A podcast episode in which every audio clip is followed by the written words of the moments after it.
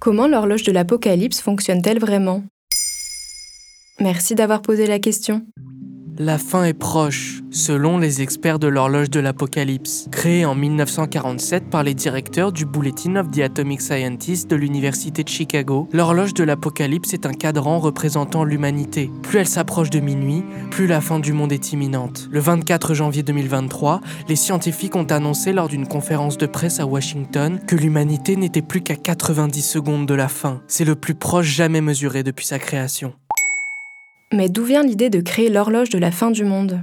Après la Seconde Guerre mondiale, les scientifiques du monde entier remettent en question l'espèce humaine et ses agissements. Au début de la guerre froide, l'heure est à la course à l'armement nucléaire. L'URSS et les États-Unis se livrent une guerre silencieuse pour dominer le terrain de la dissuasion. Les chercheurs de l'Université de Chicago, dirigés par Albert Einstein, créent cette horloge conceptuelle. Il s'agit pour eux d'avertir la population sur le degré d'imminence de la destruction de notre planète à cause des technologies dangereuses fabriquées par l'homme. Et comment l'horloge a-t-elle évolué au fil du temps?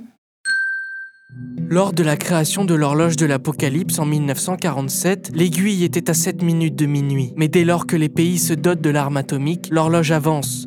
Par exemple, lorsque la France et la Chine prennent possession de la bombe nucléaire en 1968, l'horloge est avancée de 5 minutes. A l'inverse, lorsque l'URSS éclate en 91 et qu'un traité de réduction de l'armement est signé avec les USA, l'horloge recule de 7 minutes, affichant 23h47. Elle était alors au plus loin de minuit de toute son histoire. Depuis, elle ne fait qu'avancer jusqu'à aujourd'hui.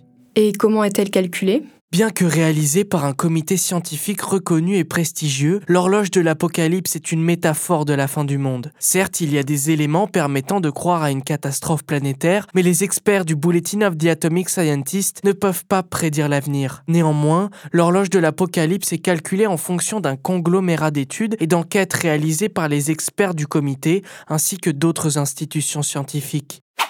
Tous les ans, il se réunit lors d'une conférence de presse pour divulguer les résultats. Le rapport de l'année 2023 regroupe plusieurs points importants. D'abord, les scientifiques du comité s'inquiètent de la course à l'armement nucléaire, comme c'est le cas en Corée du Nord, en Iran ou en Inde. La guerre en Ukraine est un élément que les scientifiques prennent très au sérieux. Les experts craignent une escalade nucléaire en Russie, notamment en raison des menaces répétées de Vladimir Poutine. La crise climatique inquiète aussi le comité. Entre l'augmentation des émissions de gaz à effet de serre dans le monde, la disparition de l'eau et le nombre de réfugiés climatiques qui devrait s'élever à 260 millions en 2030, les experts sont très alarmistes. À cela, les scientifiques ajoutent la probable multiplication des épidémies semblables au Covid dans les 20 prochaines années.